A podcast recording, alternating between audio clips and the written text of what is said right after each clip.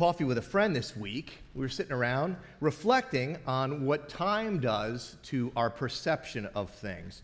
If you were like me, when you were in your 20s, you were very certain about a lot of things.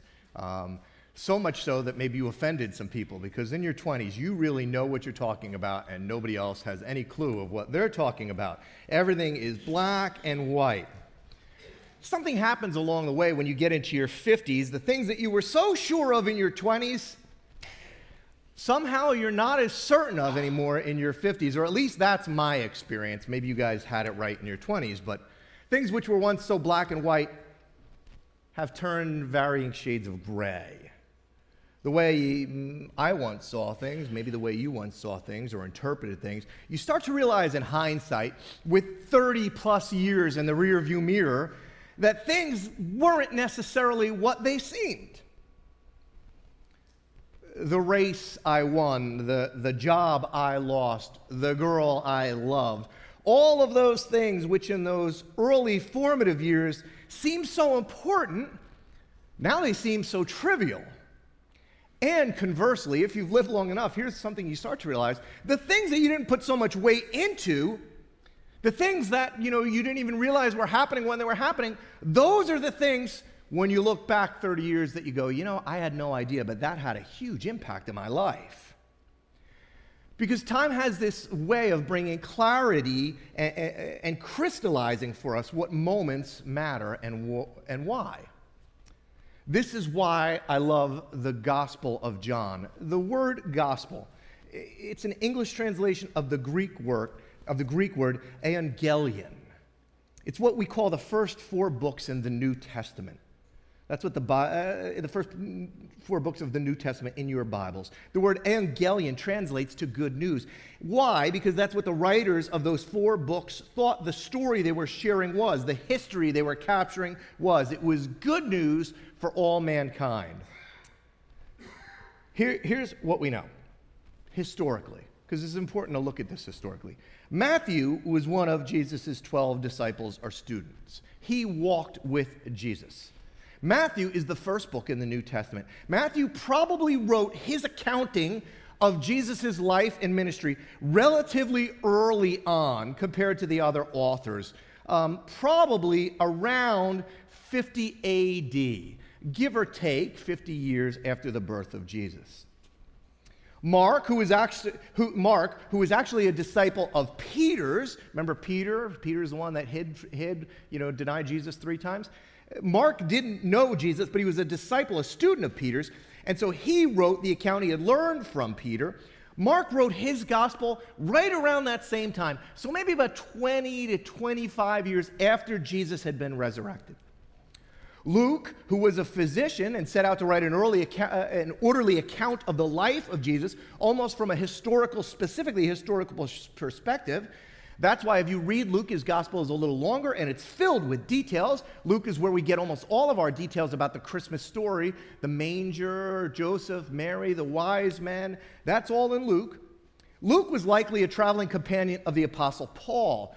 Paul writes most of the books after the Gospels in the New Testaments. Luke, who wrote the book of Acts, which comes right after the four Gospels, that tells the story of what happened right after Jesus uh, ascended. Acts tells the, uh, the story of the birth of the church. Crazy book. You should read it. It's really incredible. Well, Luke, who didn't know Jesus, he sets about to write his accounting of the life of Jesus around 60 to 61 AD, so maybe 30 to 31 years after Jesus' death. Why am I telling you all that? Well, uh, for two reasons. The first is unless you really believe these events understand, uh, happened, why would you care? They're just a nice story. But the reality is, these are historical events in nature. They're written by real men who saw real things. And when they saw these things, specifically when they saw the resurrection of Jesus, it changed their lives. Remember, everyone, these were the same guys who were once afraid to come out of the upper room. These were men who had abandoned Jesus at his darkest hour. But something so dramatic, so impactful had happened that now the Gospels tell us they were willing to put their name on the events. They were willing to go out into the streets and proclaim what they had seen. Instead of fearing for their lives and pulling back, what they saw, the good news they had to share, suddenly they are willing to live lives boldly proclaiming something that they were once unwilling to even unlock a door for because something happened. And so now that's Matthew, Mark, and Luke. We have been studying John's account of Jesus' birth this Christmas, an account you usually don't tie to Christmas because he doesn't have a lot of the historical details in it. See, John actually was a disciple of Jesus. He had direct knowledge and experience of all the events that Matthew and Mark and Luke had written of. John's actually pretty upfront with why he's writing his gospel. As he's wrapping up his account, his gospel, he says that he wrote these things, quote, so that you may believe that Jesus is the Messiah, the Son of God, and that by believing you may have life in his name. John has an agenda. You're it. Here's the thing about John's gospel and when you, when you think about it this way, I think you have to pause and reflect. John writes his gospel somewhere between 80 and 90 AD, decades after not only Jesus' life, but decades after the other gospel writers had written theirs.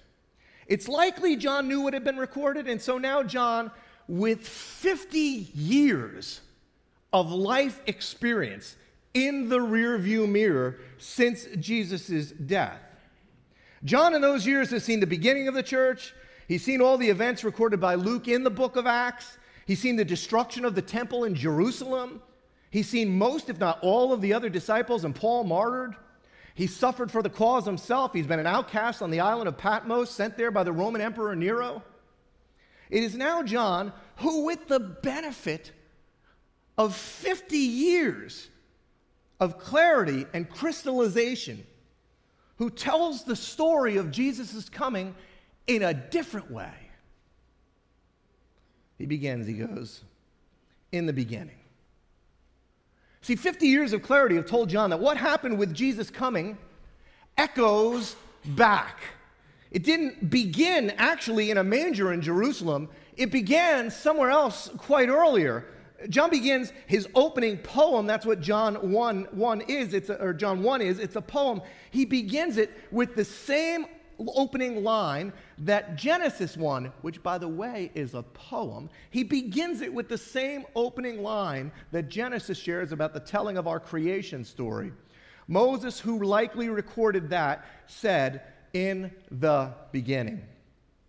And with that, John lets his audience know, he lets you and I know, that something pretty profound is about to happen. And he begins to relate Jesus' birth not to a single moment in time, but to the dawn of creation and life itself. You see, Moses had written, In the beginning, God created the heavens and the earth. Now the earth was formless and empty, and darkness was over the surface of the deep, and the Spirit of God was hovering over the waters. And God said, God said, He used words. He spoke creation into being. And those first words were, Let there be light. And there was light. And that light brought with it structure and purpose to formlessness and, and, and it brought meaning and fullness to emptiness, and, and it brought illumination to what was once hidden. And as John reflected on that truth, here's what he wrote In the beginning was the Word, the same Word Moses had written of. And the Word was with God, and the Word was God. He was with God in the beginning. Through him, all things were made. Without him, nothing was made that's been made. In him was life, and that life was the light of all mankind. The light shines in the darkness, and the darkness has not overcome it. Matthew and Luke, they tell of Jesus' story beginning in a manger as a baby. John says that might be historically accurate, but the clarity of decades has shown me there was something much more significant happening. John's probably somewhere between 80 and 90 years old when he writes it. And so I sense that he feels an urgency to let you know. That baby was the creator of the whole thing, everything. The creator came to his creation. John goes on picks up a little historical stuff. He goes, There was a man sent from God whose name was John. He's referencing John the Baptist here, which was recorded in, in the stories of Matthew and Luke. He came as a witness to testify concerning that light, so that through him all might believe. He himself was not the light, he came only as a witness to the light. The true light that gives light to everyone was coming into the world. John, 50 years of post Jesus ministry, he reduces Jesus' life and ministry to one word Jesus was light. In fact, he'd go on, he'd write several churches letters that are in the New Testament 1 John, 2 John, 3 John. And there he famously states that God is love. But prior to that, he starts his letters saying the same thing God is light. Now, I want you to go with me on a little a little journey here. To, to claim that God is light, well, that's not a big deal. Uh, what Jesus referred to as the law and the prophets, which is what we refer today as, to as the Old Testament. In the Old Testament, in the books of the law and the prophets, God had referred to himself as light before. Because light in the scriptures is often associated with God. Many of you know these verses. David, he was Israel's great king. He wrote most of the Psalms, right? David wrote in Psalm 27 The Lord is my light and my salvation. Whom shall I fear?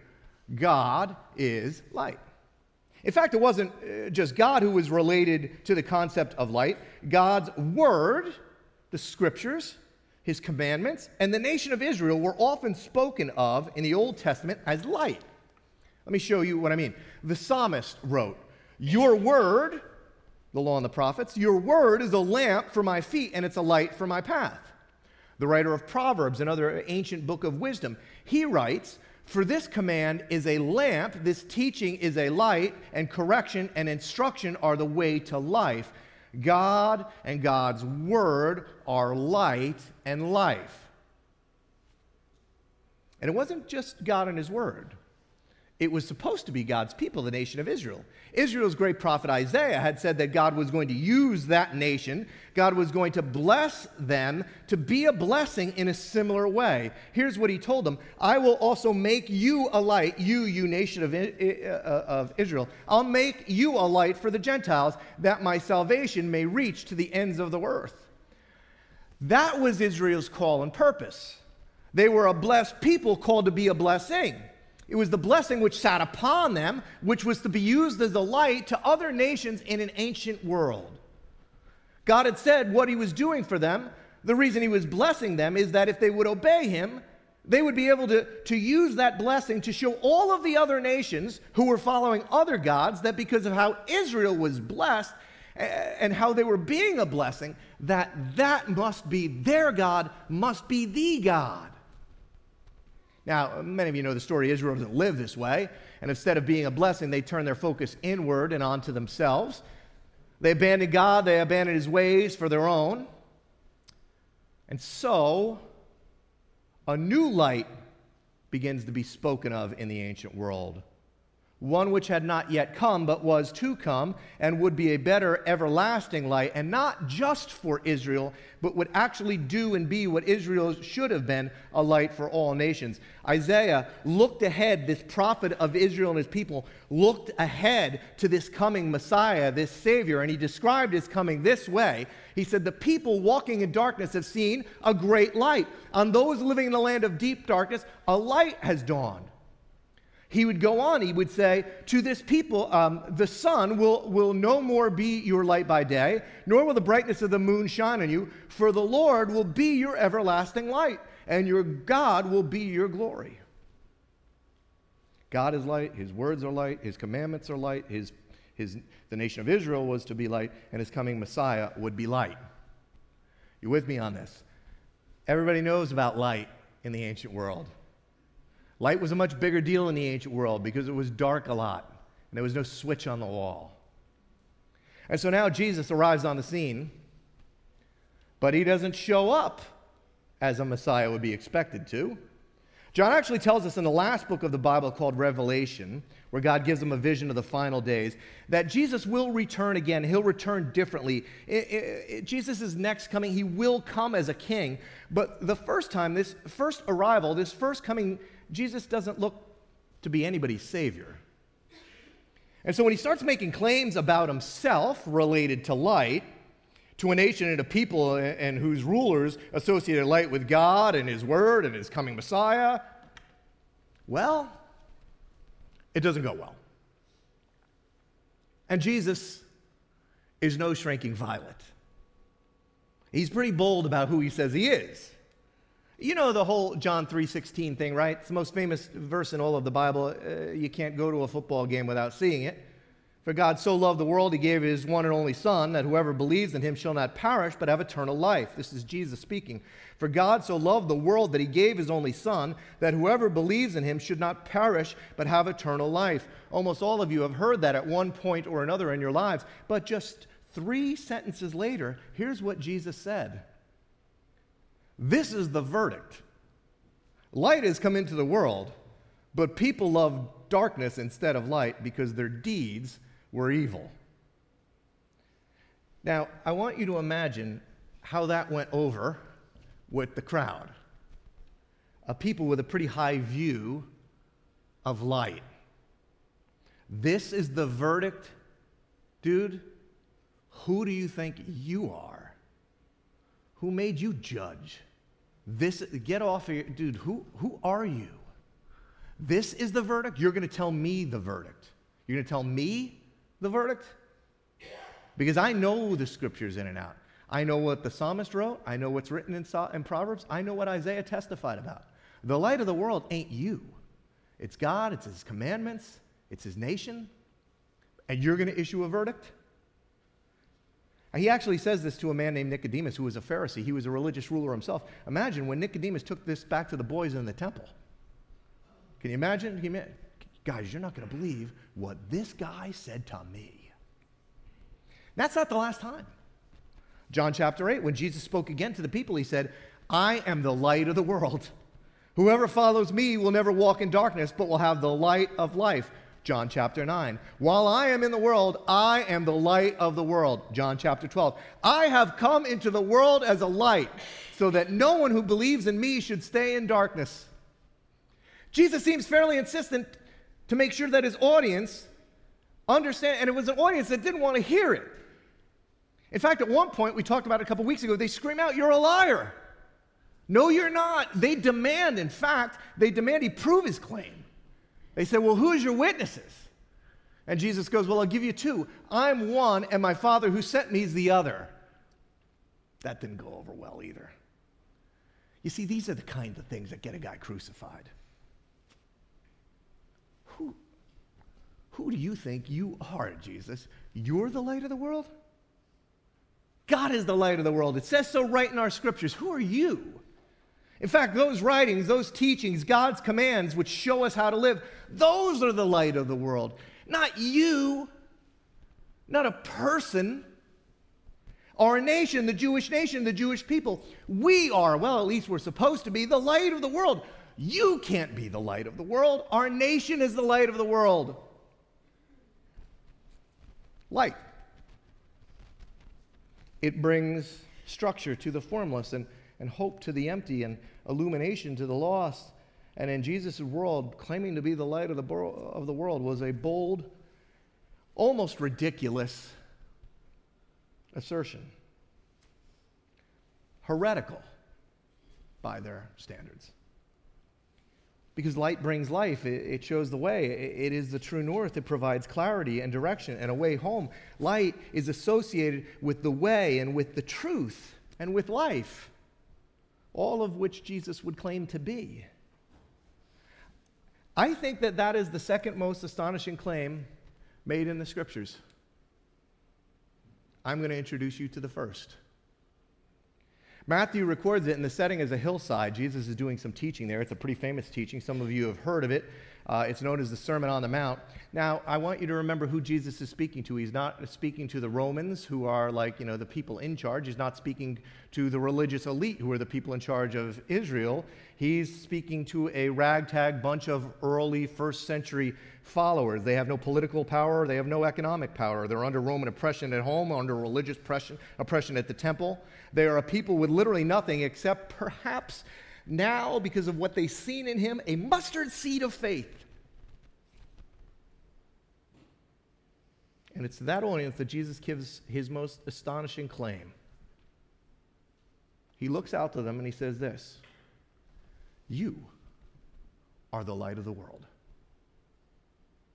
You. You are the light of the world.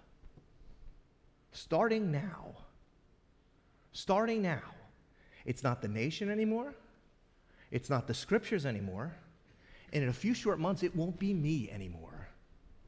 You are the light of the world.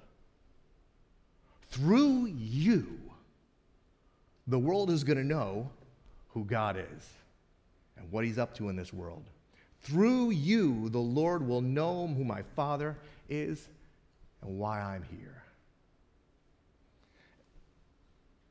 That's a bold pronouncement. When you start believing that, you might get crucified too.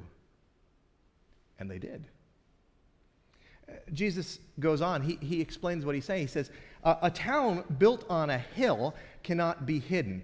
In the NIV, that's what it says. In the New American Standard Translation, it adds a word that, that is actually in there in the original Greek that the NIV didn't translate. Here's what the New American Standard Version says it says, You are the light of the world. A city set on a hill cannot be hidden. That word set there, it, it, it's Greek meaning. It's a word used often in the New Testament, and it talks about divine or sovereign decision.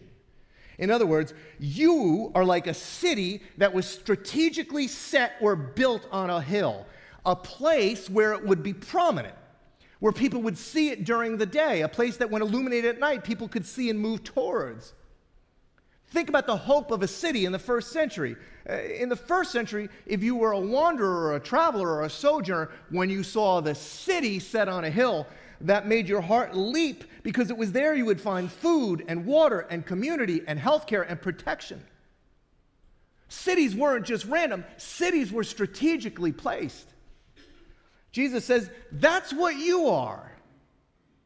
And then he goes on, Neither do people light a lamp and put it under a bowl. When people light a lamp, where do they put it?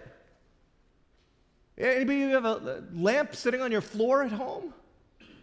At Thanksgiving, we have to move the furniture all around to get everybody in, and there's never enough tables for the lamps. And uh, so I've always got these miscellaneous lamps I'm walking around the house with, and, there's not, and so I have nowhere to put them. So sometimes I just put them down and say, well, you know, we need more light, and I turn it on. You know what it does? Nothing. Because it's not elevated. That's what Jesus is speaking of here. He says instead, when they light a lamp, they put it on a stand and it gives light to everyone in the house. Everybody in the house is impacted by a well placed lamp. Here's the point in the same way that people build a city on a hill, in the same way, people don't put a lamp on the ground, but they elevate it so that it can be seen. In the same way, let your light shine before others, that they may see. I'm going to pause here because this is important that they may see, see, not hear, not hear, not hear your megaphone, not read your sandwich board, that they may see something we do, our deeds.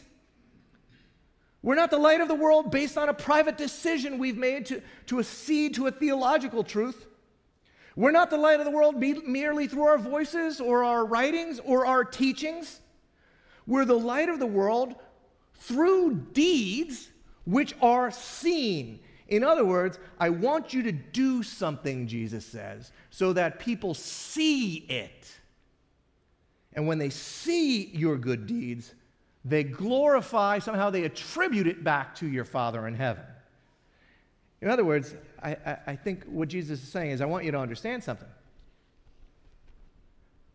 I'm leaving.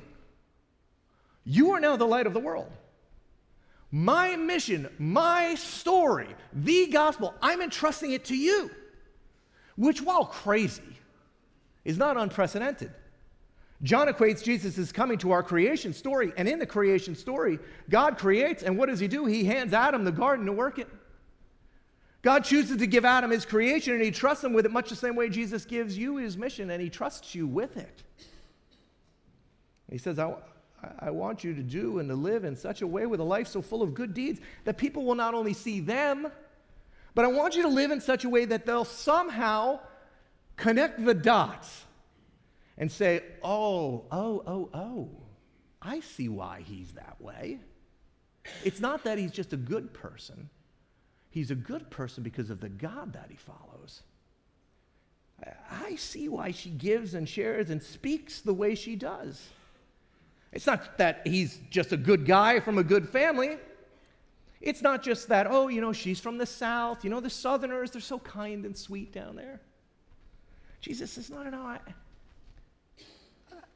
you were put in a strategic position in the world, and here's what I need you to do. You're the light of the world now. I need you to go start doing some stuff that will bring glory to God. Not so that they glorify you and they think, oh boy, isn't he a great guy? But so you do it, and somehow it, it, it brings a connection to me. Do it in a way so they connect the dots. I think this is a life purpose statement for followers of Jesus. You're not a, you're not a banker, you're not a dentist, you're the light of the world. There's an element of figure this out, I think. There's an element of strategize, think, what can I do? How can I bless people around me in a way so that they don't think I'm so great? And I got to be honest, most of the time when I'm thinking about doing good deeds, there's something innate in me that goes, won't, won't people think I'm great?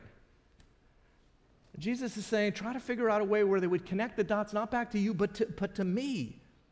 Now, fellow followers of Jesus, most of you have heard this. If I asked you, who of you have heard I'm the light of the world? Almost all of you would raise your hand. Here's the question I would ask Has there ever been a moment in your life where you have you've thought, let me stop and pause and strategize.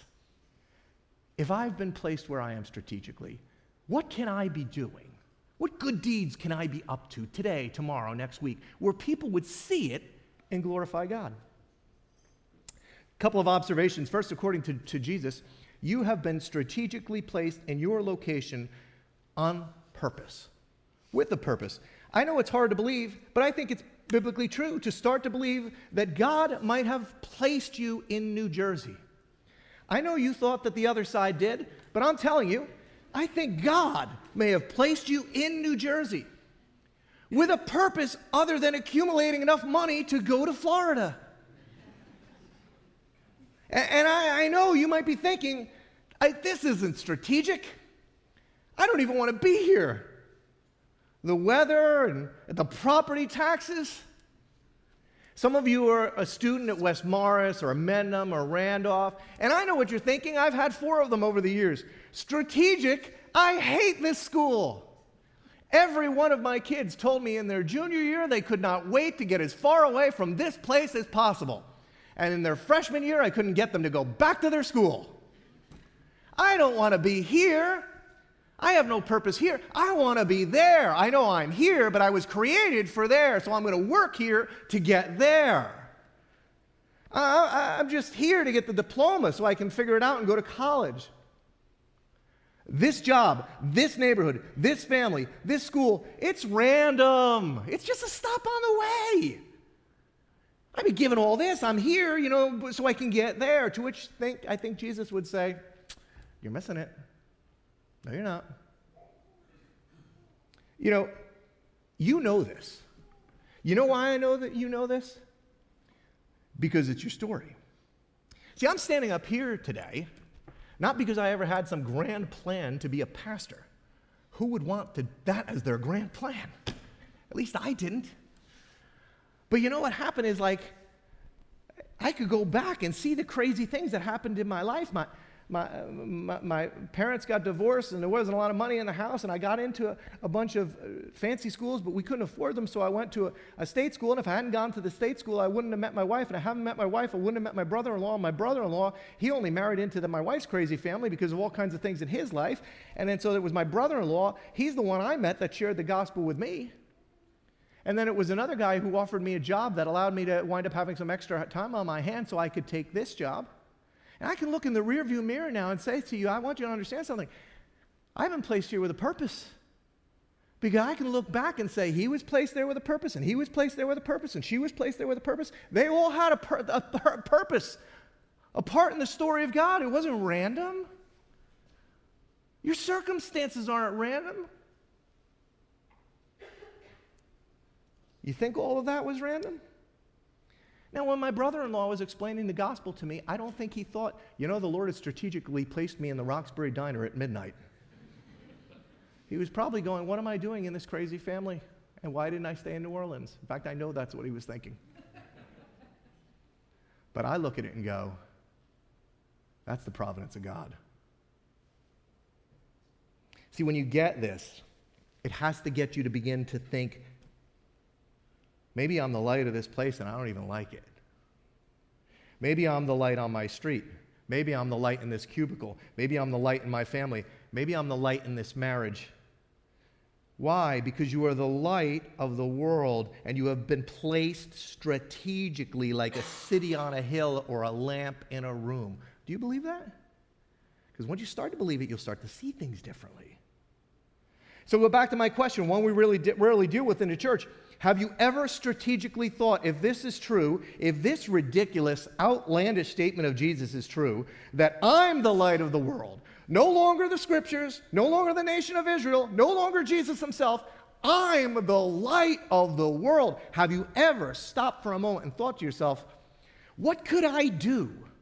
Where could I go? How could I live in such a way that people would see what I'm doing, the deeds that I'm doing, and they wouldn't glorify me and say I'm great, but somehow it would get connected back to what God is doing. Not what should I believe, but what can I do to draw people's attention to God in heaven? That's the story of Christmas. Would you accept your role as the light of your location? I guess first you have to ask the question I mean, here's, here's a question for you. If I came into your job or your neighborhood or your home and said, Tell me about so and so, is there going to be a reaction like, Oh man, that guy is the light of the office? Her, she's the light of the school board. I, there's something about her. She has this faith and just radiates out of her. Something happened to her. Because far too often the answer that we've come up with, right? Uh, far too often, if I, if I went to your office and said, especially for, for believers sometimes, because we get this message wrong, either we shrink, shrink back and do nothing, or we're known for other things, being judgy or preachy. That's not what's going on here. There's something about him, there's something about his faith that, that leads him to do incredible, loving things. Because if the gospel, listen to me, if the gospel is good news for you, and that's why all these guys wrote these stories. If the gospel is good news to you, it's got to be good news for everyone. And you're the light of the world. Your spouse, your kids, your cube, your office, your boss, your neighbors. You're the light of the world, strategically placed right where you are. Now, sometimes the encounters that, that you'll bring the light of Christ to are going to be strategized and planned out. I encourage you to do that this Christmas week. It's the question of, it's the question of Christmas. How can I fulfill my role as light of the world? But oftentimes, when you start to see and believe the outlandish claim of Jesus about yourself, you'll start to see chance encounters differently. You'll start to see the guy that you're standing next to on the bus differently. You know, whenever I want a good story, I go to Tony Campolo. Here's one I came across this week. He said, I went down to Haiti to check on some of my students who were working there. I got out of the van. I'm walking across the pavement to go into the Holiday Inn right there in front of Port au Prince, and I get intercepted by three girls. I call them girls because the one in the middle was the oldest, and she was only 15. And she said to me, You can have me all night long for $10. He said, I was stunned, and I looked at the one next to her. And I said, Well, what about you? Do, do I get you for $10? And she shook her head, Yes. And I said to the third one, What about you? And she nodded, Yes. And so I said, You're in luck. I've got $30. I want to have all three of you for the night. I'm up in room 210. You better be up there in a half hour, but not before. Do you understand? Not before. He goes, I rushed up, I got in the room, I called down to the concierge desk. I said, I want every Walt Disney video you've got in stock, every one of them. Send them up to room 210. Called down to the restaurant. I said, I want banana splits. I want, I want, I want to pay you extra, but I want extra ice cream, extra whipped cream, cherries, nuts. I mean, I want them huge. And he laughingly goes, I want four of them. the girls came, the videos came, and the banana splits came, and I sat on the edge of my bed, and we had a party. It was about one in the morning when the last of them fell asleep across the bed, and I said to myself, This is the voice in our ear sometimes, right? Nothing's changed. Nothing's changed. They'll be back on the streets tomorrow selling themselves to dirty men. Nothing's changed. And then another voice inside of me said something different. Except for this, for one night, you let them be children again. For one night, you gave them back your childhood, their childhood. You didn't solve the problem, but you did what you could People, that's what the Lord asks of us the kind of concern that gets us to do what we can do. Do you do what you can do? Because you are the light of the world. Some of you go, well, that's a pretty grandiose story. It doesn't have to be. A couple of weeks ago, I was unfamiliar with the whole story. It's just this story played itself out. Somebody in here, I don't know who you are, but somebody in here understood this story, understood the story that they're the light of the world. And, and so they decided that they were going to do something that would glorify their Father in heaven. And they didn't call me and they didn't ask the church to set up a program. They found uh, someone that's on our benevolence team at church and said, Is there any families in the church that could use some help this Christmas? And so the benevolence team shared with them the story of a, of a young woman in our church who's been dealt horrible hand after horrible hand after horrible hand, and now finds herself uh, as a single mom because of her situation, unable really to work and, and have any money. And, uh, and they said, Well, we want to we want to bless them this Christmas. And so I, I know this woman. And I've been meeting with her about all of the stuff that she's been burdened with and, and, had to carry, all of the, the, the horror that's come into her life. And she texted me this week and she goes, You're not going to believe what happened, but you need to understand this about what's going on at, at your church. First correction this ain't my church. But you need to understand what's happening here. She said, I, I got called from someone on the benevolence committee and said, There's, a, there's these people in the church that want to bless you. They don't know you, but they want to bless you. And, and she doesn't know who they are, and they don't know who she is. But this week she texted me a picture of her Christmas tree that had nothing under it because there was nothing to put under it. And, and this is what the tree looks like now. And, and it's really worth, worth all of that. And, uh, and so every day, her and, and one of her kids has been opening a present, a different present every day, and just celebrating what God has done. Do you see how they connected the dots? Look what God is doing. And her son came up to her and said, Mommy, this envelope is for you. It's got, it says, for mom. And she opened it up, and it was an envelope full of $50 bills that exactly equaled her rent payment. It's a funny thing about when God uttered those first words, let there be light, he was actually thinking about you. Let's stand and close the song.